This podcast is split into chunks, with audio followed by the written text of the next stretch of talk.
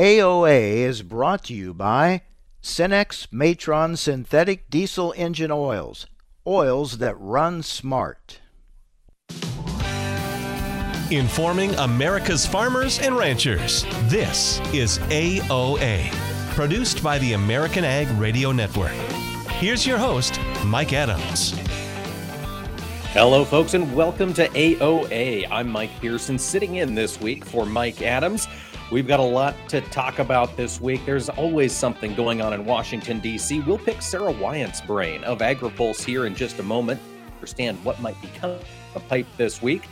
Here in the episode, we'll hear from Baranick of DTN Weather. That La Nina sure seems to be accelerating. What's that going to mean for our winter? Then it's time to talk the cattle market. Brett Crosby of BeefBasis.com is going to be with us a little program what all is happening in the cattle market. The fall run is on with those calves moving. Brett's going to give us an update what to expect as we move into the winter months. And finally, we're going to talk harvest. We're going all the way to the East Coast. Virginia farmer Ellis will join me to end today. We're going to harvest is looking in his of the world. First and foremost, let's for what is happening down in Washington, D.C. Sara Wyant of AgriPulse joins us this morning. And Sara, are we going to get a budget reconciliation bill this week? Well, good morning, Mike, and that is certainly the question on everyone's mind. Um, I think it's very unlikely that we're going to see some final details this week. Their next likely deadline that they're shooting for is October 31. It's also Halloween, so it's a little bit of a scary thought in itself but um, that's the next kind of self-imposed deadline. And you know, Congress likes to work up until really the last minute on a lot of these very contentious items. And from what we've seen, the Democrats are fighting amongst themselves in a, such a big way. It's not very clear that they're going to have a deal at any time soon. Well, and that's certainly what it sounds like out here cheap seats just listening to the reportage from DC senator manchin is really digging in his heels sara can you tell us what he's what he's really upset about in this reconciliation bill? Well, I think he's uh, overall upset about the high level of spending. He doesn't think we need to put another 3.5 trillion on top of an infrastructure bill that was bipartisan and is ready to go and could be voted on today. Um, and until he sees that money get out into the countryside and then look at what is actually needed on top of that, uh, before he's willing to vote for another massive stimulus package. He also is concerned about inflation. And I think that's a concern out in farm country as well, Mike, as you hear people looking at the higher cost of almost everything that they're buying, whether it's from feed to crop protection chemicals to fertilizer to uh, any of their building supplies, gas, uh, natural gas. It's all across the board. And so pumping all this money into the economy is a concern for Manchin as well as for some Sinema, the senator from Arizona. And there's a group of very conservative Democrats in the House. Uh, and with a three vote margin, uh, Speaker Pelosi can't really afford to lose them either. Well, let's talk infrastructure bill. Sara, you mentioned it, it might be voted on today. We heard comments, oh gosh, it's probably been a week or two ago now that Nancy Pelosi was willing to vote on that first. Do you think to happen? Oh no, I said it could be, but it's not likely to be. These are being hooked together in a way that makes it very problematic. As you know, there was an effort by the speaker to say we're going to go ahead and wait until a certain date and then allow the smaller infrastructure package that's passed on a bipartisan package uh, basis to move forward. But the progressives in the Democratic Party are saying we are not going to allow a vote on that one until we're also guaranteed a vote on the 3.5 trillion. So by linking them together and blocking the passage of a, of a deal that's really done and ready to go, uh, they're making it more difficult for everyone uh, in order to get something done. So it's uh, tied together at this point. It, it is so interesting to watch. You've got the conservative Democrats tying up the reconciliation bill, the progressive Democrats tying up the infrastructure bill. Sara, you've spent a lot of time in Washington, D.C. I know you know a lot of these people face to face. Who's got the political will to hold out the longest, do you think? Oh, Well, it, you know, it's just a matter of doing the math, Mike. I mean, you have a 50-50 Senate, and so if you've got two senators, uh, Senator Manchin from West Virginia and Senator Arizona saying that they're not going to go along with 3.5 trillion in the Senate. Uh, they control all the, the power right now there. And then, uh, you know, if Speaker Pelosi is willing to get a deal put together with conservatives and progressives in her party, then she's got to bring all those uh, nay votes together as well. So it's really about trying to get this math to work where it can be the power of getting something done. And I tell you what, um, the president has a lot on the line. His popularity has been sinking. He wants to have a climate package that he can brag about when he goes to Glasgow, Scotland, uh, after October 31. So, uh, a lot of moving parts that are really reflective of what the Democrats can do in the majority. Well, Sara, even with the folks up on Capitol Hill tied up in this uh, kind of self imposed gridlock they've got going on, eh, obviously policy is still being implemented in Washington, D.C. We still have the executive agencies going into work every day or perhaps still working remotely in some cases. What are some of the things you're tracking on the administration side that growers need to be aware of today? Yeah, absolutely. Secretary Vilsack has not let any grass grow under his feet. He's been holding listening sessions on school lunch. He's been working with a, a lot of different folks on regulatory initiatives that need to get out the door. He's headed to the World Food Prize, where I'm sure a lot of others uh, will be in Des Moines this week, talking about uh, you know productivity in the ag sector on a global basis and what we need to do to enhance that. And of course, a lot of talk about climate um, the one thing that you have to keep in mind is that ag groups uh, have collectively put a lot of pressure on members of Congress because they'd like to see a little over 90 billion that's in the Build Back Better bill uh, enacted, and that would provide much more money for conservation and uh, try to clear up some of these backlogs that we're seeing. So Secretary Vilsack has been very, very busy trying to enhance the work of USDA and get things moving. You know, we've heard a lot about Ambassador Katherine Tai. She is the the U.S. trade rep, and we've seen trade come back to the forefront. Sara, in Washington D.C., have you heard a shift on uh, on trade approaches from this administration, or do you think they're going to kind of continue the the Trump approach that Katherine Tai talked about here two weeks ago? Well, you know, she gave several major speeches last week, and she's been getting out and having more dialogues with the ag sector but what she's talking about is that there will be a new approach. What we're waiting to see, Mike, is what that new approach looks like, because for now it looks a lot like the Trump approach. Uh, we haven't seen any tariffs removed. we haven't seen a real heavy push to enact new trade deals, whether it be with the United Kingdom or revisiting some other things like looking at whether or not there could be a phase two with China.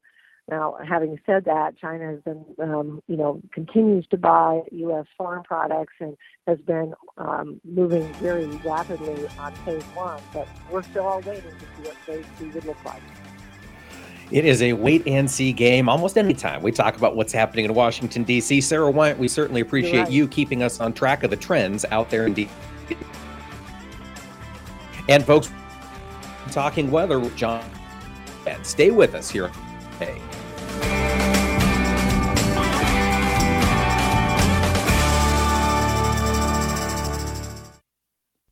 AOA is brought to you by Cenex Premium Diesel. Cenex Premium Diesel. Diesel that doesn't mess around. These acres you've put your life into, your view each harvest morning. While the ag industry changes, this land is meant to be here for your grandkids and then theirs. That's why ADS and drainage contractors across the nation are doing our part to protect America's farm families.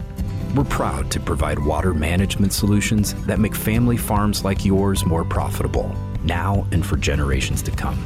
Learn more about how we keep families farming at adspipe.com. Choose the proven performance of the Roundup Ready Xtend crop system, featuring high yielding XtendFlex soybeans and the exceptional weed control of XtendiMax herbicide with VaporGrip technology. Elite genetics, triple herbicide tolerance, flexibility that delivers results, backed by 25 years of innovation. That's the Roundup Ready Xtend crop system, the system of choice. XtendiMax is a restricted use pesticide. Always follow stewardship practices, all pesticide label directions, and check with your state pesticide regulatory agency for specific restrictions in your state. They say if you listen hard enough, you can hear the corn grow. It's true.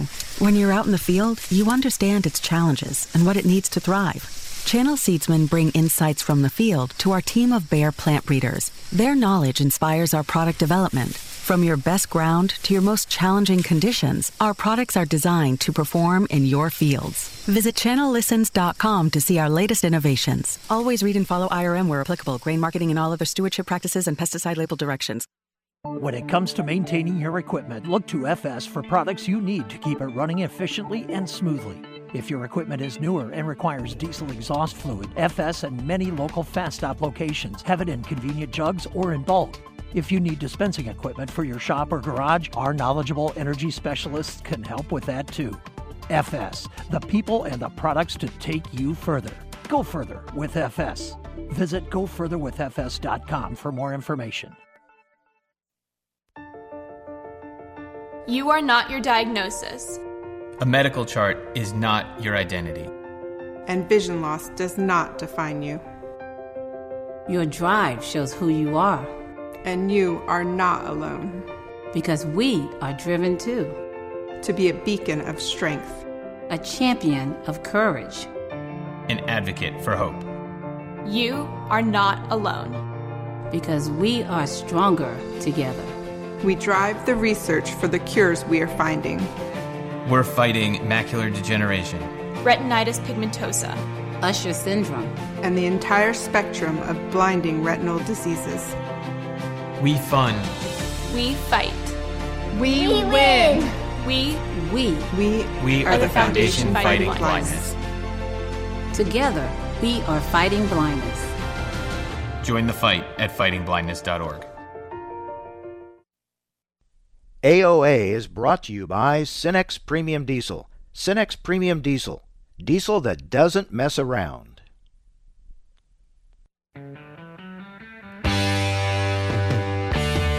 Information America's farmers and ranchers need to know on AOA. Now, back to Mike Adams. Welcome, A.O. Pearson, sitting in today for Mike. So we just had a talk about what's happening in Washington, D.C. with Sara Wyant. Now it's time to talk about what's happening across the country. John Baranick from DTN Weather is joining us this morning. John, it feels like fall is in. Is that going to continue? Uh, well, it depends on how you feel about fall. I mean, it's really just uh, across the eastern corn belt, especially. We've had temperatures well above normal here, and they're going to continue for the next couple of days. So uh, it may feel cooler than what we've been experiencing on the, the beginning of October, but that's just because we're just so far ahead of, uh, of schedule here in terms of temperatures. We do have a, a system that'll move through the country um, really the corn belt here uh, Tuesday through Thursday. We're going to have some scattered showers with that. And uh, there's going to be some pockets of moderate rainfall in there, probably more likely across the western corn belt than the eastern corn belt, maybe across Wisconsin and Michigan. But in terms of Illinois, Indiana, Ohio, we're not really seeing a whole lot in terms of of uh, heavy precipitation uh, potential that would delay harvest anymore. But we will see temperatures fall back down closer to where they should be this time of year, where we're getting high temperatures in the 60s and low temperatures kind of in the upper 30s or 40s. Well, was wondering, you know, this last week we had the first substantial snowfall for our friends across the uh, the western Great Plains, Great Plains, I suppose I said, and uh, of course it it warmed right up. John, when you're looking at frost dates here across the Midwest. We're getting close to that. The bulk of the corn are delayed here this. Yeah, actually, um, we're pretty much there across the entire Corn Belt. Um, almost all spots in the Corn Belt have an average frost date of about uh, October 15th or earlier. Uh, some areas of Kansas, Missouri, and Illinois, I think portions of Indiana as well, uh, kind of lasts throughout the rest of this month uh, between the 16th and 31st. But for the most part, we're either right on schedule or delayed across almost the entire Corn Belt for seeing our first frost. And we're not really seeing potential for that here for the, the next week or so across the areas that haven't seen it. Um, at least uh, from from southeastern Kansas into southern Indiana. We don't have low temperatures getting below freezing until probably the end of the month. So uh, we're either right there on schedule or or later than normal for the first frost date. It's been fairly warm across the the entire uh, corn belt here through the first portion of the month, and that continues here uh, to as as we get towards the end of it as well. Well, John, let's talk about that system that's coming through later on this week. As we talked about, you know, we did have that snow last week. Do you see any flurries that's, uh, with this system that's about to, to head up? Yeah, so I think we we'll, we'll get actually some snow in kind of the areas that saw it uh, last week, uh, eastern Wyoming, southern or western uh, South Dakota and, and, maybe western Nebraska as well. See a little bit, nothing like we saw last week though, where we had one to two feet in some areas. Uh, this will be more like just a few inches, but it'll be possible, and uh, it may impact some of the livestock the uh, places out there. Um, but for the most part, those are the only spots that really have a chance of seeing any any snowfall from this system farther down the line, John, we've heard talk about La Nina. It is certainly, well, it appears to be getting stronger. Is that how you talk about La Nina? And is that what's going on? Yeah, uh, so it is. And um, if, if you've been paying attention, the uh, the U.S. has actually declared it a La Nina state. Um, the Climate Prediction Center, which is a division of NOAA, has uh, went out on I think on Thursday of last week and said we're in a La Nina and expecting it to strengthen here throughout the throughout the winter. Um, the Australians though haven't called it, so they had an update on their forecast on Tuesday of last week, so just two days before the Americans, and uh, they say we're close but not quite there. No, I I, I kind of tend to, to agree with the Australians, but we're we're real close. Uh, we're we're just kind of on the tipping edge of what you would uh, classify uh, La Nina as. Those temperatures in the in the Central Pacific there are pretty much borderline. They're right on the edge. And so uh, we're headed that way. You can talk about it strengthening. Really, what we're meaning is temperatures getting colder than normal across the Central Pacific. And um, if you look just under the surface of, of the ocean there, uh, temperatures down there are actually much colder than normal. And all, all it's going to take is just a little bit of those uh, waters rising to the surface, and we'll get into a, a moderate La Nina state here. Most models are predicting that to occur um, in the month of November. So, John, what's that going to mean for us here in the United States? The I look the West Coast first, then move us through to the Corn Belt. As this La Nina strengthens, what should we be anticipating? So really what we uh, should expect is some big swings in the jet stream throughout the winter season. Uh, and that's going to do a couple of things for us. Uh, one, it's going to give the West Coast here some better potential for precipitation, and they've really needed it, uh, especially across uh, the Pacific Northwest is where we typically see La Nina having a bigger impact on increased precipitation. And uh, all those wheat farmers out there that had a dismal um, year this previous year and had a poor start to the winter wheat planting season are going to see some likely increased precipitation throughout the winter, and that's going to be beneficial for them for sure. Uh, what it means for the central U.S. though is, is actually two different things. We'll, we'll get the, the jet stream to kind of lock into place where we'll get a nice uh, a nice ridge of high pressure over the eastern Pacific. That'll induce a trough across the north central U.S. So we'll get a couple of cool shots throughout the course of the winter season. You know, last year was a La Nina season, and we had a big cold shot in February. Everybody remembers that, where Texas froze, and up here in Minnesota, where I'm at, we were 30 below zero. So uh, we're expecting at least one of those, a couple of those events to happen throughout the winter time. Uh, but the reverse actually happens as well, where we'll get a, a ridge, that ridge of high pressure over the eastern Pacific moves its way and locks into place across uh, this, this the central North America. And we actually saw that last year as well. If you remember, the month of January didn't have a whole lot of cold uh, coldness to it. You know, it's the coldest month of the year, so saying it's warm is kind of like, you know, saying the freezers just a little bit colder than than it is, but it's still frozen. So, um, but uh, uh, it was warmer during the month of January, and so we'll we'll kind of see that pattern happen as well. So we'll get these big swings where we have some nice warm stretches and some uh, abysmally cold stretches as well. But it doesn't really happen to uh, affect precipitation so much, uh, at least across the central and, and, and, western corn belt. Across the eastern corn belt, though, we do see increased precipitation chances through the wintertime. So the good uh, soil moisture that we've gotten um, going into the fall season looks like it's going to last into spring as well. All right, John. You know, one of the things we always talk about each winter, it it generates headlines on the the national news. Of course, are the polar vortexes or vortices, I suppose, that make their way south from the Canadian prairie in a La Nina year. With that jet stream being in place, do we tend to see more of those dips of ice cold, frigid Arctic air coming south, or do we do we find it it stays up there a little bit more? Yeah, so the polar vortex has gotten a, that term has gotten a lot more traction over the last say decade or so, but it's it's nothing new. It's it's uh, it's it basically just describes the the jet stream along uh, that that moves across the, the the North Pole there around the North Pole, and uh, during the La Nina season, and that's what I was kind of talking about these big swings is uh, portions of that polar vortex will get cut off and, and dip down across North America here. And like I said, we saw that a couple of times last year, especially that big event we had in uh, February of last year. And I'm expecting we're going to see a couple of those uh, this year as well.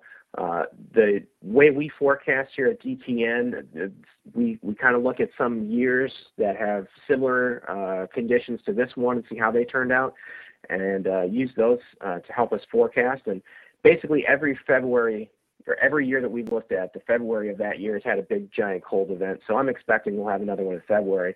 We've also had several of them in December too. So um, we'll have we'll have a, a, good shot here, and DTN is forecasting a, at least a one or two shots here coming into November, or I'm sorry, December of this year. Whether or not that gives us a white Christmas, we'll have to see. But uh, colder hmm. temperatures look like they're going to be on their way for December.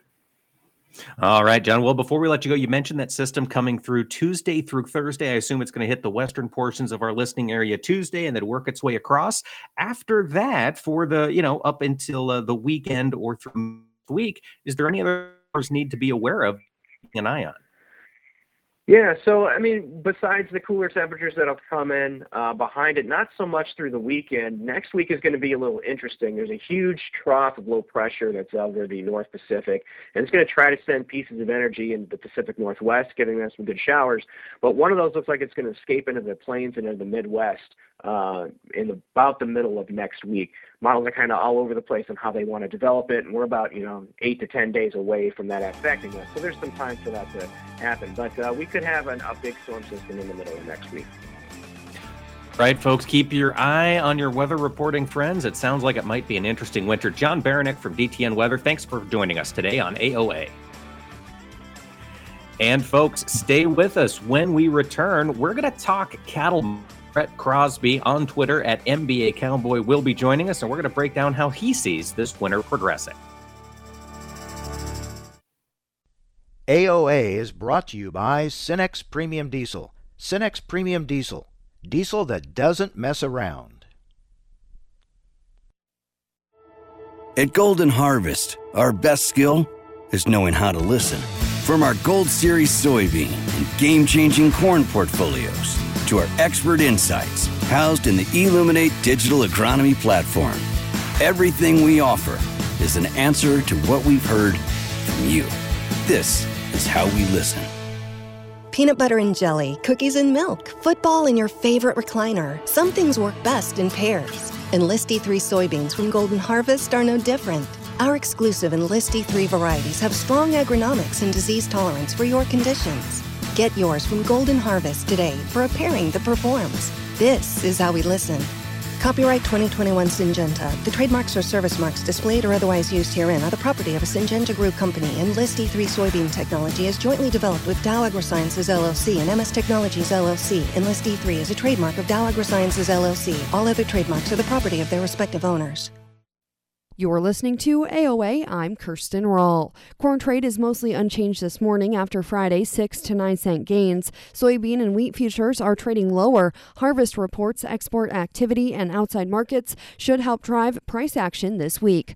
On the Board of Trade this morning, December corn trading a fraction lower at 525 and 3 quarters. The March contract down a fraction at 534. For soybeans, the January contract down 2 cents at 1224 and a fraction of a cent. The March contract down two at 12.33 and a half cent. For wheat, Chicago wheat December down three and a half cent at 7.30 and a fraction of a cent. Kansas City wheat December down a penny at 7.42 and three quarters. Minneapolis spring wheat December down four at 9.64 and three quarters. The March contract down four and three quarters at 9.52 and a half cent. Live cattle and feeder cattle diverged to end the week. Feeders may have been under pressure over concerns of increasing placements. Live cattle uncovered some buying interest at the end of the week as cash cattle traded on Friday steady. This provided traders with some confidence to buy into the market. There is anticipation for potential higher cash this week due to packers being willing to pay steady to higher cash over the past few weeks. On the Board of Trade, December live cattle trading 75 cents lower at 130.22. The February contract down 52 at 134.70. For feeder cattle, January down $1.05 at 160.47. The March contract down $1.07 at 161.25. Lean hogs, December down 60 at 77.67. The February contract down 60 at 80.72. In the outside markets, the Dow is down 116 points, the Nasdaq Composite up 4, the S&P 500 down 4, crude oil in New York, the November contract up 99 cents at 82.72 per barrel. The US dollar index is trending higher. You're listening to AOA. I'm Kirsten Rahl. Hey dad, your prescription will be ready in just a minute. Hey dad, your laundry will be ready in just a minute. Dad, your lunch will be ready in just a minute. Hey, honey, why don't you take a minute? When you help care for a loved one, you give them as much time as you can, making sure they're safe and comfortable. But it's just as important that you take some time for yourself. At AARP, we can help with information and useful tips on how you can maintain a healthy life balance, care for your own physical and mental well being, and manage the challenges of caring for a loved one. Because the better care you take of yourself, the better care you can provide for your loved one. Thanks, Dad. Thank you. You're there for them. We're here for you. Find free care guides to support you and your loved one at aarp.org/caregiving. That's aarp.org/caregiving. A public service announcement brought to you by AARP and the Ad Council. AOA is brought to you by Cenex Maxtron Synthetic Diesel Engine Oils oils that run smart.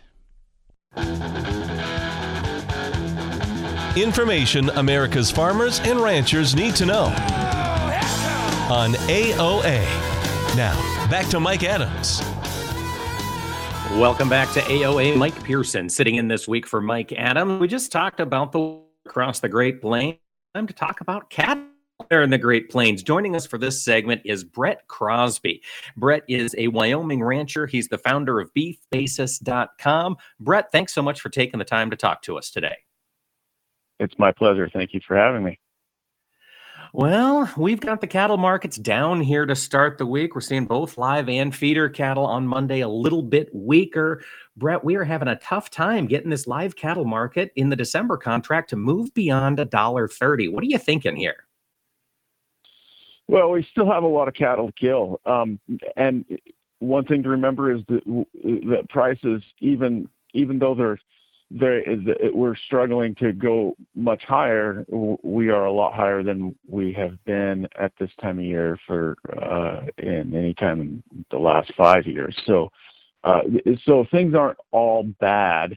Uh, the the the struggle here is we still have we have optimism in the in the long term because we know numbers are going to to decline. But in the short term, we still have a lot of cattle to get through uh, a a constrained pipeline, and so I I expect um, I expect uh, in the short term live live cattle the December contract to to go down. Um, it it might hit um, around uh, 128 or so, and then uh, then we'll see what happens from there. We could go up to 134 and make another run higher, or we could um, we could uh, drop down to the low one 120s, depending on on kind of the, this this kind of depends on on the funds in the short term. In uh, longer term, in the next uh, two or three months, it's going to depend on uh, it's just going to depend on cattle weights and the and the show list, which I expect to be a little bit higher than than last year. but Last week, you comment seeing some, um, you know, last there at the tail end of the week you mentioned the trade was seeing lower volume and lower open interest in the cattle complex as a whole. Can you tell our listeners what that means and why you think it matters? Yeah, the the volume and open interest just just uh, uh, indicates how much how much interest the the market is, is drawing from from both buyers and sellers. Uh, the open interest going down means that that there are fewer people interested in in being uh, in, in, participating in the contract, which doesn't surprise me because uh, because commercials, meaning feedlots and others who hedge, have have been long going into this rally. They've been buying this rally, and the hedge funds, the managed money, has been selling this rally. And so we would expect the, the commercials to uh, be taking profit and the hedge funds getting out of their uh, out of their short or, or sell positions. Um, so the the open interest going down doesn't surprise me. Um, if if there's not a lot of volume, then um, volume volume is an indicator of of how much how much interest there is in in buying and selling that day. And when we see a move uh, up that is on a low volume day, it's it, it is not as good an indicator that that that's where the market is going going to continue as if we see a lot of a lot of volume in that day. So those are the two things that concern me and and make me pause about a rally going up. All right. Let's talk about what you expect to see. We've got the cattle on feed report coming from USDA this Friday. You know, last month's cattle on feed report, as you mentioned, Brett showed that we do have lots of cattle out there in the countryside. Do you anticipate that we're going to turn that corner on this month's cattle on feed? Are we going to start to see overall numbers coming down, or, or do we still have a little ways to go? You know, that's an interesting question and, and one I've wondered about. Uh, we we typically see uh, the numbers that we saw last month in September, uh, meaning that it comes out in the October report. So I, part of me wonders if if cattle came off grass early because of the dry conditions. So the September cattle, the cattle that are normally placed in September were placed in August, and September placements will be down. Uh, the other part of me wonders if maybe we're just going to continue to see uh, the, the a normal September placement number because we are liquidating a lot of heifers that we would have otherwise kept as replacements. I know a lot of people in the northern plains uh, that are who who who just don't they just don't have the hay. They, well, they can't afford the hay, and they don't have the grass to to keep the numbers that they've been uh, running. So uh, that's a that's a wild card for me. We have we have the calves. It's going to depend on our uh, heifer retention, I think.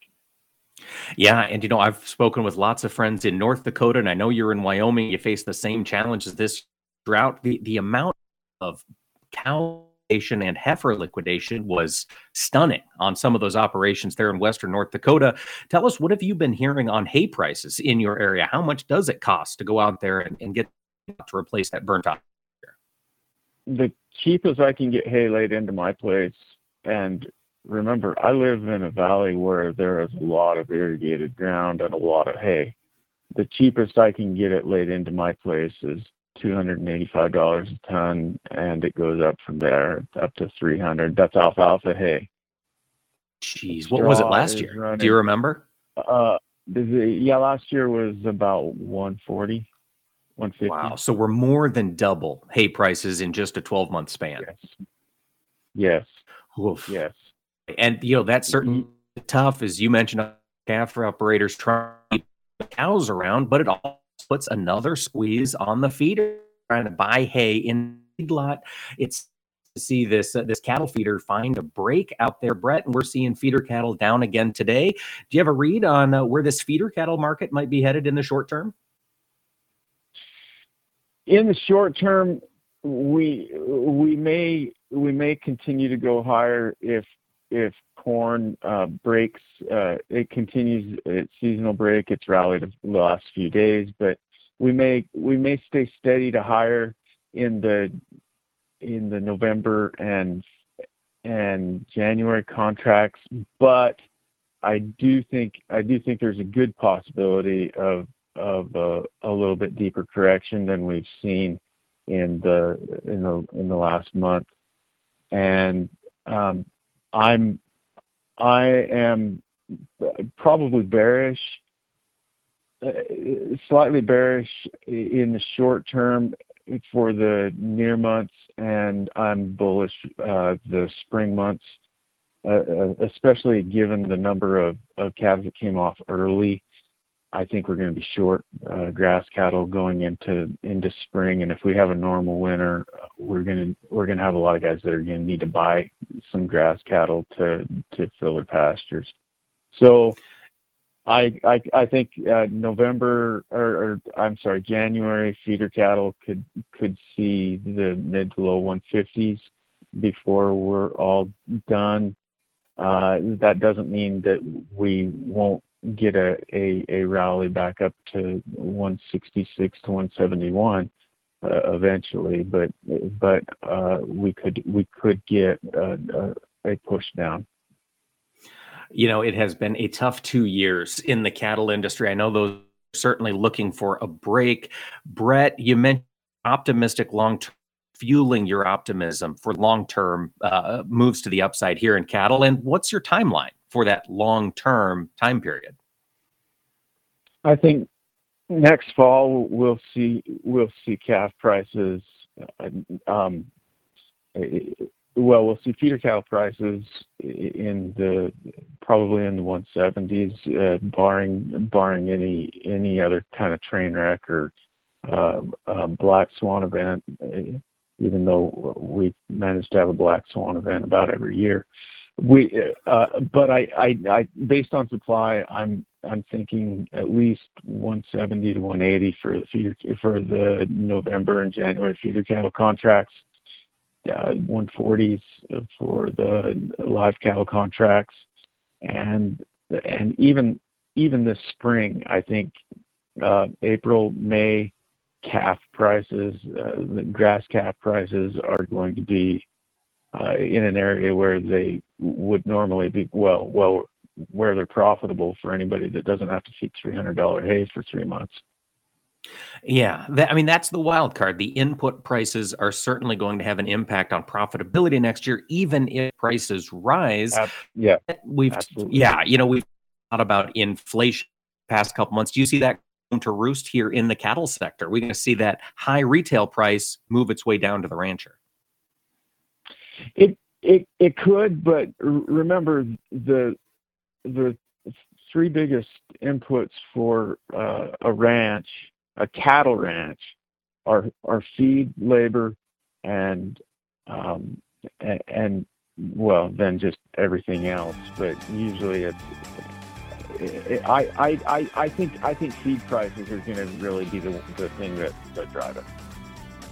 Feed prices are going thing that Brett Crosby, founder at beefbasis.com, Wyoming. Thanks so much for talking to us today on AOA. And folks, stick around when we return. Farmer Stephen Ellis from Virginia is going to give us an update on that eastern Corn Belt harvest. AOA is brought to you by Cenex Premium Diesel. Cenex Premium Diesel, diesel that doesn't mess around. 180 over 111 and I had a stroke. When I woke up, I couldn't speak or walk. 145 over 92, and then I had a heart attack. 182 over 100, and I had a heart attack and a cardiac arrest, and then a stroke. Everything changed. It felt like my life was over. This is what high blood pressure sounds like. You might not feel its symptoms, but the results from a heart attack or stroke are far from invisible or silent. 150 over 90, and I had a stroke. If I would have followed a treatment plan, I would not be in this situation. 180 over 110, and I had a stroke. And I'm 33, so I never see this coming. If you've come off your treatment plan, get back on it or talk with your doctor to create an exercise, diet, and medication plan that works for you. Go to loweryourhbp.org. Head to toe, everything's changed. Head to toe. Brought to you by the American Heart Association, American Medical Association, and the Ad Council. The Alzheimer's Association and the Ad Council present the story of Cynthia and Ed. My mother was always very active and independent, and she was familiar with her neighborhood. But one day, out of the blue, she stopped at the stop sign for much longer than usual. And uh, she didn't know whether she should go forward or, or turn or just stay at the stop sign. She wasn't even really sure where she was at. She was very concerned. It was very unsettling for her. It's important for you to talk to someone about it, to bring the family in on it. I felt so much better after my son told me, Mom, I don't want you to worry or be afraid. I'll be there for you and we'll figure it out. When something feels different, it could be Alzheimer's. Now is the time to talk. Visit alz.org slash our stories to learn more. A message from the Alzheimer's Association and the Ad Council. These acres you've put your life into, your view each harvest morning. While the ag industry changes, this land is meant to be here for your grandkids and then theirs. That's why ADS and drainage contractors across the nation are doing our part to protect America's farm families. We're proud to provide water management solutions that make family farms like yours more profitable, now and for generations to come. Learn more about how we keep families farming at adspipe.com. I've been farming my whole life. I don't need somebody to come out here and state the obvious. I don't need anybody to explain my farm to me. My local co op works with CHS, and they know what I need when I need it. A global network of support, local expertise, and valuable market options. We need a co op that's here for us. So we can own every day. When you're an owner of a local cooperative connected to CHS, you get local expertise, a proven, efficient supply chain, and global market access. Learn more at cooperativeownership.com. At Golden Harvest, our best skill is knowing how to listen. From our Gold Series soybean and game changing corn portfolios to our expert insights housed in the Illuminate digital agronomy platform, everything we offer is an answer to what we've heard from you. This is how we listen. Peanut butter and jelly, cookies and milk, football in your favorite recliner. Some things work best in pairs. Enlist E3 soybeans from Golden Harvest are no different. Our exclusive Enlist E3 varieties have strong agronomics and disease tolerance for your conditions. Get yours from Golden Harvest today for a pairing that performs. This is how we listen. Copyright 2021 Syngenta. The trademarks or service marks displayed or otherwise used herein are the property of a Syngenta Group company, Enlist E3 soybean technology is jointly developed with Dow AgroSciences LLC and MS Technologies LLC. Enlist E3 is a trademark of Dow AgroSciences LLC. All other trademarks are the property of their respective owners. Choose the proven performance of the Roundup Ready Xtend crop system, featuring high yielding XtendFlex soybeans and the exceptional weed control of XtendiMax herbicide with VaporGrip technology. Elite genetics, triple herbicide tolerance, flexibility that delivers results, backed by 25 years of innovation. That's the Roundup Ready Xtend crop system, the system of choice. XtendiMax is a restricted use pesticide. Always follow stewardship practices, all pesticide label directions, and check with your state pesticide regulatory agency for specific restrictions in your state. They say if you listen hard enough, you can hear the corn grow. It's true. When you're out in the field, you understand its challenges and what it needs to thrive. Channel Seedsmen bring insights from the field to our team of Bayer plant breeders. Their knowledge inspires our product development. From your best ground to your most challenging conditions, our products are designed to perform in your fields. Visit channellistens.com to see our latest innovations. Always read and follow IRM where applicable, grain marketing and all other stewardship practices and pesticide label directions. AOA is brought to you by Cenex Premium Diesel. Cenex Premium Diesel. Diesel that doesn't mess around.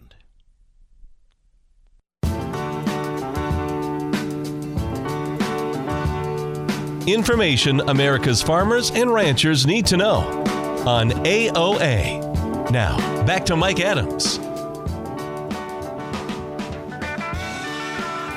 Welcome back to AOA.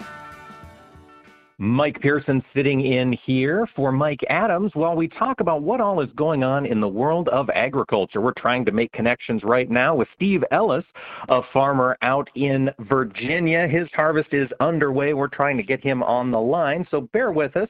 In the meantime, folks, we have a lot of things going on. I want to remind all of you if you ever miss a show, you can find us. Just go to AmericanAgNetwork.com. Every episode of Adams on Agriculture is right there. You can get caught up on the events events that happen. I know Mike is always getting fresh folks in agriculture coming through to describe what all is happening in our industry.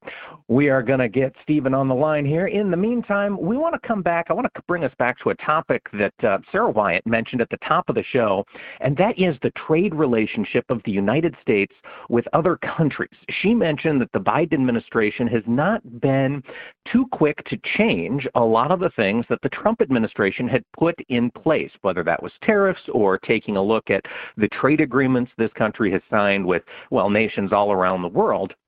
And we've been hearing some pushback from the Ag Administration.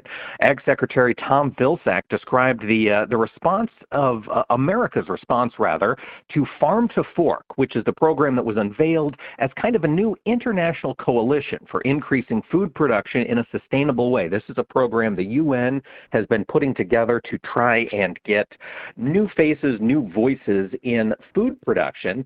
And uh, he wasn't too thrilled with it. He's not really excited about the way things are going, but more importantly, he's concerned that the European Union's take on the deal might be a little sideways. Um, it was kind of an interesting approach. The chief of the European Union's Green Deal, it's a man by the name of Frans Timmermans, he stressed earlier this year that productivity in agriculture must no longer be the paramount concern. Uh, Tom Vilsack, of course, disagrees with that. We have strode, for, strived for a long time in American agriculture to increase productivity, and that's allowed us to put more and more goods out there for the people, which has kept food prices down. But you know, the downside is that keeps crop prices down. We see this time in uh, and time out when we're looking at uh, the American ag markets. In years when we see high prices, American farmers get out there, they start feeding their their uh, their crops a little extra nutrients, and we see crop surpluses balloon and prices come down. The European Union would like to take a different approach. They're looking at a system whereby they feel consumers can spend a little bit more money on their food, and this is going to return greater returns to the farmers in that sector.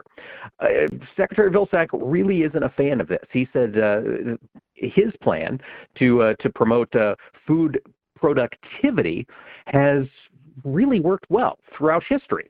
Um, uh, Secretary Vilsack has come out and um, he has been talking about some of these concerns coming out of the European Union, the EU farmers lobby. Remember, they are far more organized in the EU than we are here. They, they do tend to, to lobby together.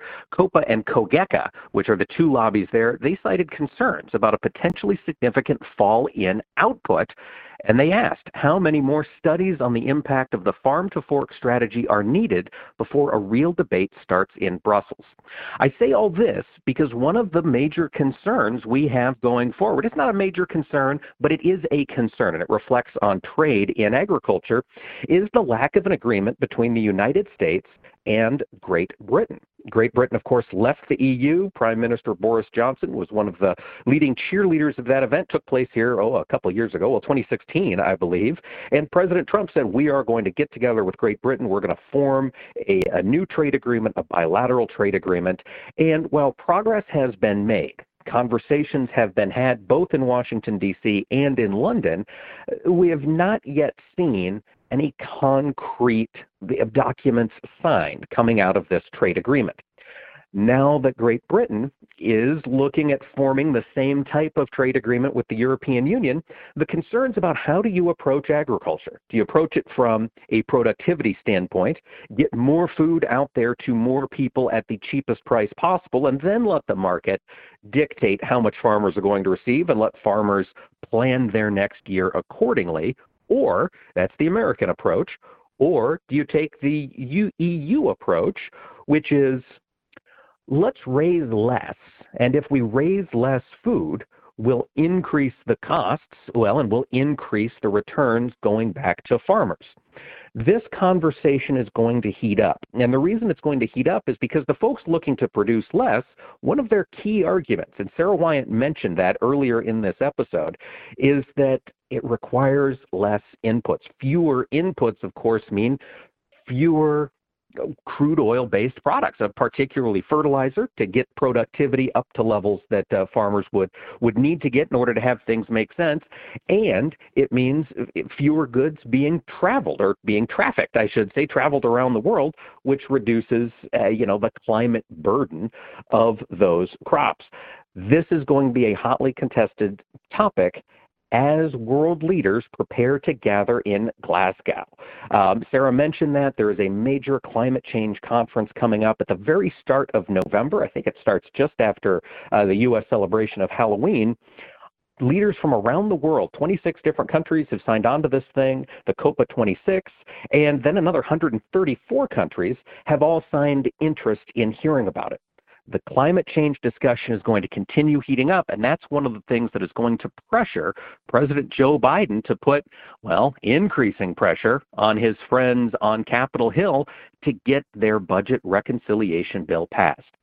It's a reminder, I think, for all of us in agriculture, even if we don't often feel like we're necessarily being heard in the world, ag policy matters, and it matters not just in the United States, but it matters globally, not just as a way to help folks keep their bellies full and their cars moving. It matters in a lot of different regards, and AOA will continue tracking it. Join us tomorrow. We'll have more coverage of agriculture here on AOA.